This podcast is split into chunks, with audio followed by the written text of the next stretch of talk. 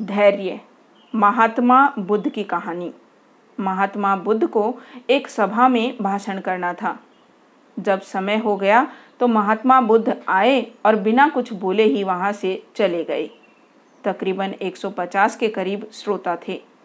दूसरे दिन तकरीबन 100 लोग थे, पर फिर उन्होंने ऐसा ही किया। बिना बोले चले गए। इस बार 50 कम हो गए। तीसरा दिन हुआ 60 के करीब लोग थे। महात्मा बुद्ध आए इधर उधर देखा और बिना कुछ कहे वापस चले गए।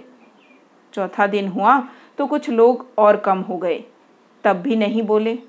जब पांचवा दिन हुआ तो देखा सिर्फ़ चौदह लोग थे। महात्मा बुद्ध उस दिन बोले और चौदहों लोग उनके साथ हो गए। किसी ने महात्मा बुद्ध को पूछा, आपने चार दिन कुछ नहीं बोला, इसका क्या कारण था? तब बुद्ध ने कहा, मुझे भीड़ नहीं, काम करने वाले चाहिए थे।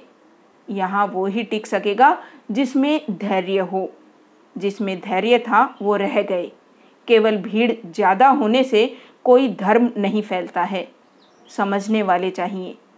तमाशा देखने वाले रोज इधर उधर ताका झाकी करते हैं। समझने वाला धीरज रखता है। कई लोगों को दुनिया का तमाशा अच्छा लगता है। समझने वाला शायद एक हज़ार में एक ही हो ऐसा ही देखा जाता है।